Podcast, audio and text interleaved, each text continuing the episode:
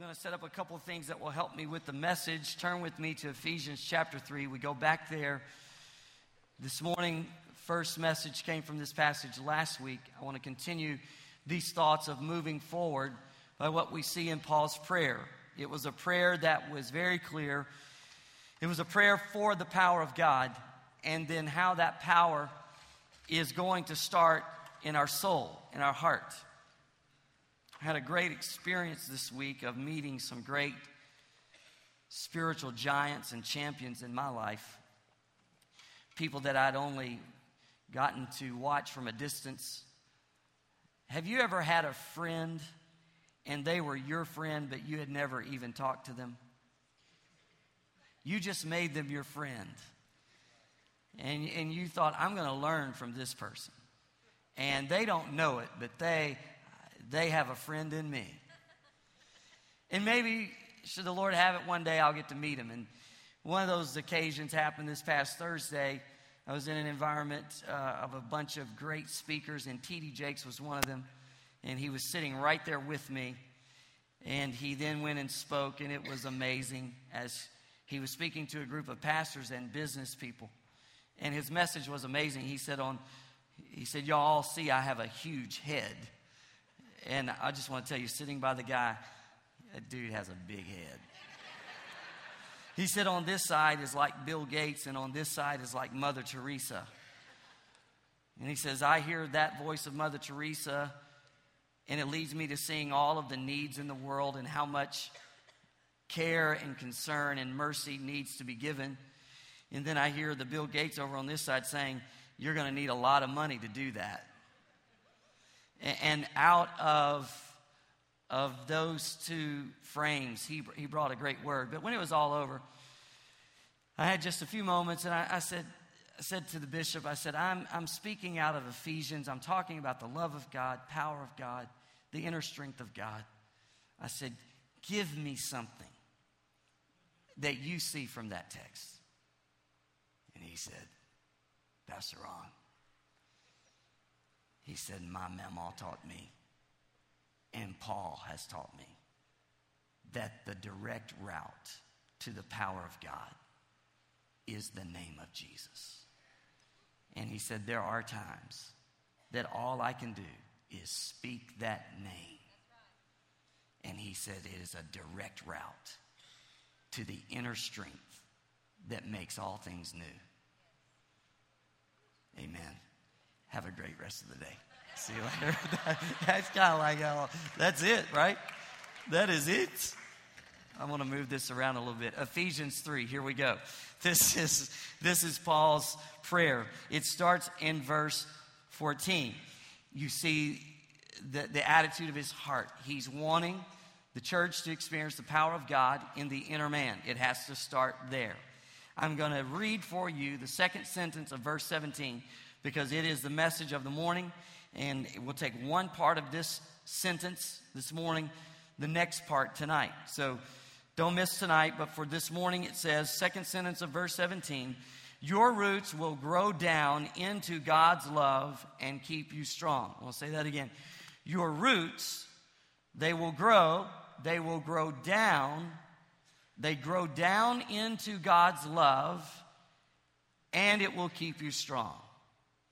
If you don't have the New Living Translation, perhaps your version says something like this And you, being rooted and grounded in the love of God, or and you being rooted and established in the love of God. Rooted and established. Two different words, yet leading us to something very important. The first one today, rooted. It is speaking of my standing and what I'm standing on, what I'm standing in. I am to be rooted in the love of God in order to move forward in the power of God. I am to be rooted in the love of God in order to move forward and express the love of God.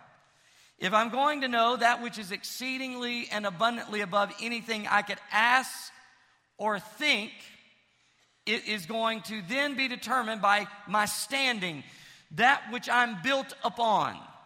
I say to you, I am not an artist. But I want to, to do something here today. Here we are, very happy, very happy. We need some arms to praise Him. Ephesians 3 is about what's happening right here. My standing. It says to be rooted in the love of God. Because whatever I am rooted in is going to impact my heart. I live out of my heart. The decisions I'm going to make tomorrow are already made today in my heart. The way I will treat people is determined by what's happening in my heart. The way I act, react, is all about what's happening in my heart. What influences my heart is determined by what I'm planted in, what I'm standing on. If I am planted in the love of God, then the expression of my life will be the love of God, which is the power of God, because there's no greater power than the love of God. Now, this, it has been said that the space between me and another person, this space right here, is going to give me influence. I get to influence this space. What's going to happen between you and me will be determined by what's happening in me. That's what Paul is saying to the church. He is praying that the church will be so rooted and established in the love of God so that the culture they create will be an expression of the power of God, a manifestation of the power of God, would be the love of God. One of the great teachers I've had says, Culture is the space between us. We are to be cultural architects. We are to set the atmosphere. We are to be influencers. Study the early disciples. They went into communities that were very uh, aggressive in their anti God stance. And yet, the way they lived, we saw entire communities transformed. Paul saw cities come under the influence of the power of God. There was such a love of God in him and then through him that entire communities were changed. Should we still believe for this, this community to change? Should we still pray bold enough that God would take the heart of a sinner and turn them into a follower of Christ? Should we believe for people like the Collins, tens of thousands of them that come up against hard times in life? And every word you said amazed me, and it is my passionate vision for this church. It doesn't trace back to a sermon, it traces back to the love of God through the people of God. An act of kindness to say, hey, there is a ministry that can help you. Goes to the ministry. She said, the people were kind. That comes out of the heart, that comes out of who we are, or else you know it's fake. And so, no doubt, it was coming authentically because they sensed that. And, and then an act of kindness in, hey, we have other things going on. We have a great Christmas event where there's, there's a dinner and there are gifts, and we would love to have you. Act of kindness, love of God, seeing our good works, they glorify our Father. We had the Collins on this side and the assembly on this side, and what was filling up the space between us was the love of God. And that love has now drawn them to Christ. Now, in a class to, to really get involved, to get assimilated, and already doing acts of kindness out of their lives. That's where we need to praise God. That's the church being the church. The love that we're established in is flowing through us. Consider what should fill up this space love, joy, peace, patience, kindness. What's the next one? Goodness. Faithfulness.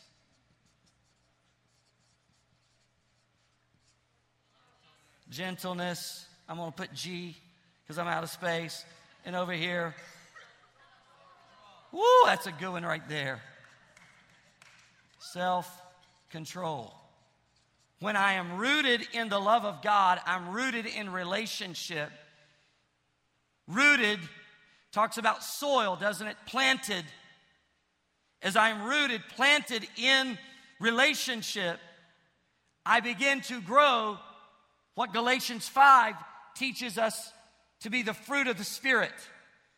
Don't you know our community could use more love, joy, peace, patience, kindness, goodness, faithfulness, gentleness, and self control?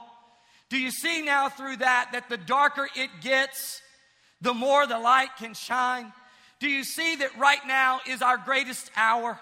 With the world at its worst, if we can be at our best, we are going to influence a harvest of lost people to come to know Christ. Do you see that this is the moment to move forward in the love of God and the power of God? The love of God in me, the love of God through me, so that more people like this can say, I now know the God who changes lives. Oh, hallelujah. Psalm 1 says we're to be careful where our counsel comes from so that we're not sitting in a seat of the scornful, standing in the way of the sinner, but that we are planted and we're planted in the right place by the river of living water. And it says our fruit will come forth it will come forth in its season and it will not wither. The local church is designed to work. Pastor Barry made interesting uh, statement. He said, "There's nothing like the church when it's really working rightly." What's the other side of that? There's nothing like the church when it's dysfunctioning. The way we function, the way we work is never going to be by code. It's never going to be by lists. It's going to be by authentic relationship. If I know Him and I'm going deep in my relationship with Him, that's what's influencing my heart. If I've had more of CNN and Fox News and Rush Limbaugh and anybody else influencing my heart and ESPN? Don't say anything right there because if we had more of that influence this week than we have our vertical relationship with Christ, then chances are I can tell you more about the game than I can about grace. I can tell you more about current events than I can about end time events. I can tell you more about cultural things than I can about the Christ who can change your life. Whatever I'm rooted in influences my heart, shapes my thinking. As a result, I speak and I act. Oh, that we would be rooted in the love of God.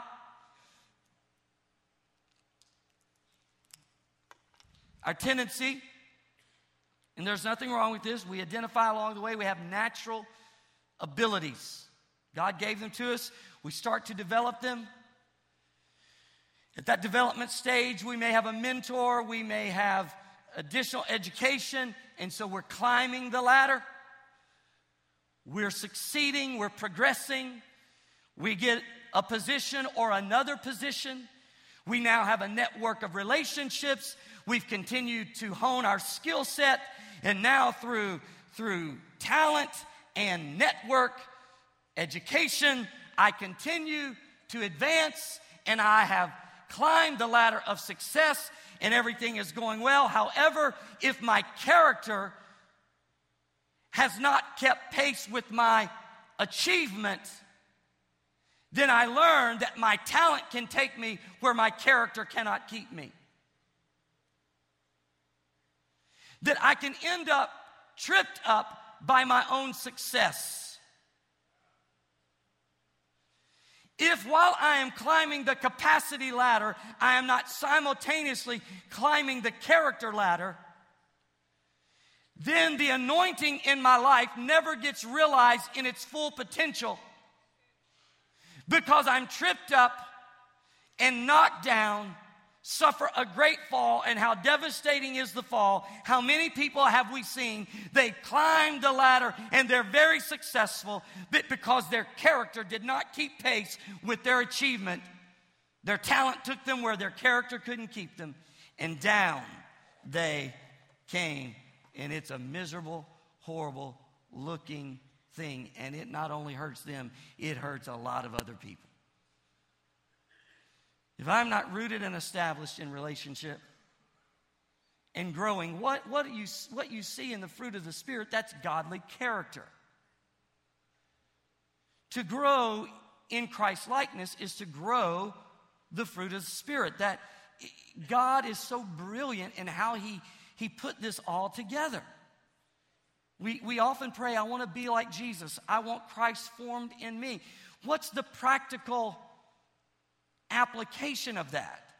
I'll be more loving, joyful, peaceful, patient, kind, good, faithful, gentle, and self controlled. I'll I will start looking more and more like him. So I want to ask you today, what about you needs to change in order to move forward in the vision God has for you? What about you would need to change in order to be more influential for Christ? Coming into this position, I said, Lord, you know, you have a great vision for the assembly. What about me has to change in order for this church to be all that it can be? I want to place the ladder on the ground, and now instead of it being vertical, I want you to see it as the, you know, we're moving forward step by step. If if I'm moving forward only in the talent God has given me and not in developing character, at some point I'm going to get off track. And if that's the direction of God, but I get off even one step and keep going a week from now, a year from now, two years from now, three years from now, four years from now, I'm way off track. What keeps me on track is growing in godly character, being rooted in the love of God, where I'm moving forward in love and joy, peace, patience, goodness. That's the influence of my life. That's what fills the, the space. This is a message that could change a home, where you work. Ask yourself, what's, what's the attitude and atmosphere of your home? And if it's not all that you want it to be, what about you needs to change in order for the atmosphere of your home to change? See, what about me needs to change? That's the critical question. What of the nine fruit that we see listed here needs to be in greater measure in my life? Which one is most absent? What would be the weakest amount? Fruit is excess life. A tree bears fruit because there's so much life going on in that tree that it can push out fruit that it doesn't even need. The fruit is for other people. If there is the kind of godly influence happening in my heart, then there will be so much of the life of Christ in me that then I begin to bear fruit. So much love in me that I bear the fruit of love, and that love can be for you because I've got plenty on the inside. I can minister the peace of God because I have enough peace in my heart that I can minister peace. Hallelujah. So much goodness and faithfulness and self control that I can model and mentor, minister that. We try to mentor people through what we say and forgetting we cannot reproduce what we say, we can only reproduce what we are. I call, I plead with all of us to check our authentic relationship with Christ, not our church attendance, not our giving record, all of which will be signs of how things are going. But if we don't check this, we're not checking the real deal. I ask you, what about it needs to change? God has a vision for you. I know He has a vision for us, and I know He has a vision for you. But as He expands your life, you've got to strengthen character. Old Testament, He said, as we enlarge the tent, we must strengthen the stakes. That makes sense, doesn't it? You see the combination? As influence increases, there must be a depth of that which is really making me who I am. Let it drill down in your heart. So, what about me needs to change? We all, as those, if you pay any attention to golf or not, you've heard the name Tiger Woods. You have to be amazed that this guy comes out of college. He basically quit college because there's no one else that left to compete with. Before he plays his first professional tournament, he is signed by Nike for $100 million. He hadn't played the first professional tournament. And they signed him for that amount of money. Perhaps you remember the first Masters he played in. Now, that tournament is one of the big tournaments. And rookies don't tend to make the cut. First of all, that he would even find himself in the Masters and really hadn't gone on to the pro circuit. Then that he would make the cut because most rookies, under that kind of pressure on that difficulty of a course, they don't make the cut. They need a few years of learning what the back nine of that golf course is really like. He makes the cut. Not only does he make the cut, he wins the tournament. Not only does he win the tournament, he wins the tournament by 12 strokes. And Nike is going, We got a sweet deal.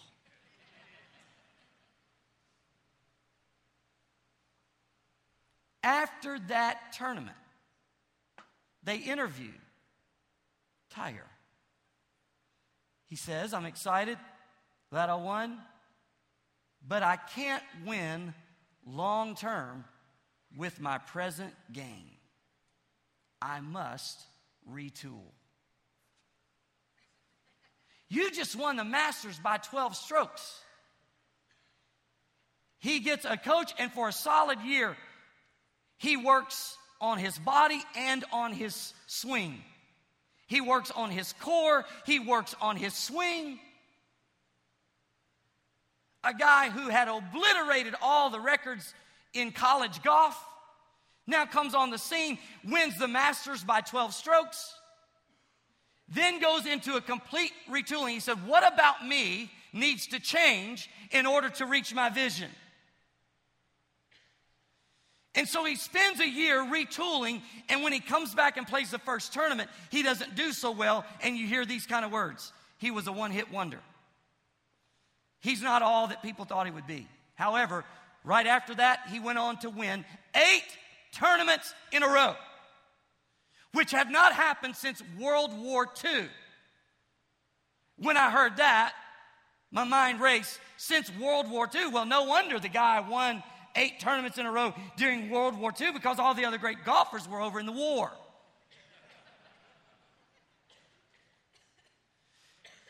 Eight straight tournaments because he paused to say, What about me needs to change? What about you needs to change in order to be all that God wants you to be? God has a vision for us and we got to ask that question. He has a vision for you. You have to ask that question. When Kelly and I started dating, I, you, you know how it is when you get to that place, you say, This is going somewhere, which was my vision. And I remember we, we had had several dates, but then this date came. She said, I, I, Let's go out tonight. She wants to go eat Chinese food. Now, you need to know that I, I'm a picky eater, and I'm sorry for that. That is not a good thing, but it's just the truth. And when you are a picky eater, you not only struggle with the taste of some foods, but the texture. Sometimes it's the texture as much as it's the taste. I don't know, the rest of my family, they eat just about anything. So she says to me on this date, now remember, this relationship, this was, this, she was my dream, still is my dream. Like, I want to marry her. She said, let's go eat Chinese food.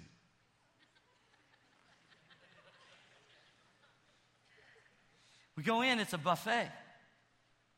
Oh God. I, you know, I could have like maybe found some chicken. Like just plain chicken. We go down, she goes, You, you need some of this. And, and then I, re, I can remember it as I'm standing here, Moo Goo Gai Pan, which was an assortment of things.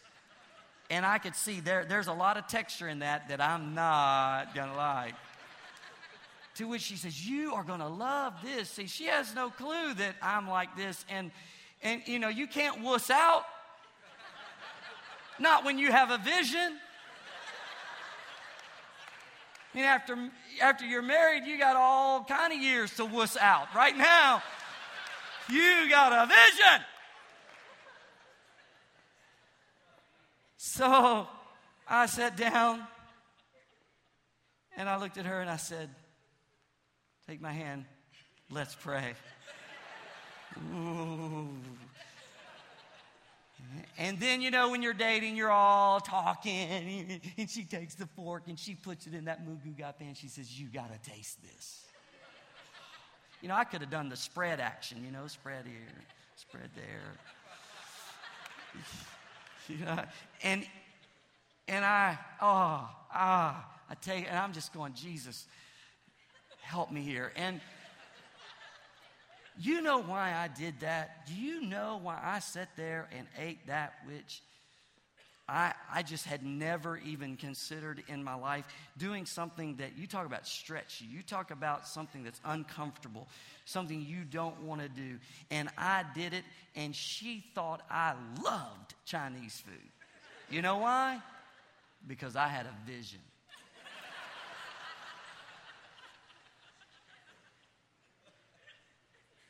And I think the reason we resist the hard changes is because we've never really embraced vision. So we stay in our comfort zone and we're not as loving as we should be, and we need to work on that, but we don't. We, we should be more patient, we should be kind, gentle, but we don't we wuss out because we have no vision or compelling vision. We don't want it bad enough to say, I'm going to retool. I don't have the Christianity that I need today for the long haul. I need to make some changes. I call on you, church. I call on myself. What about me needs to change in order to move forward in the vision? What about us would need to change so that we can be an expression to everyone around us of Him because He's so rich and strong in us? It's like a fountain. There's so much of the life of Christ in us that it's the life of Christ through us.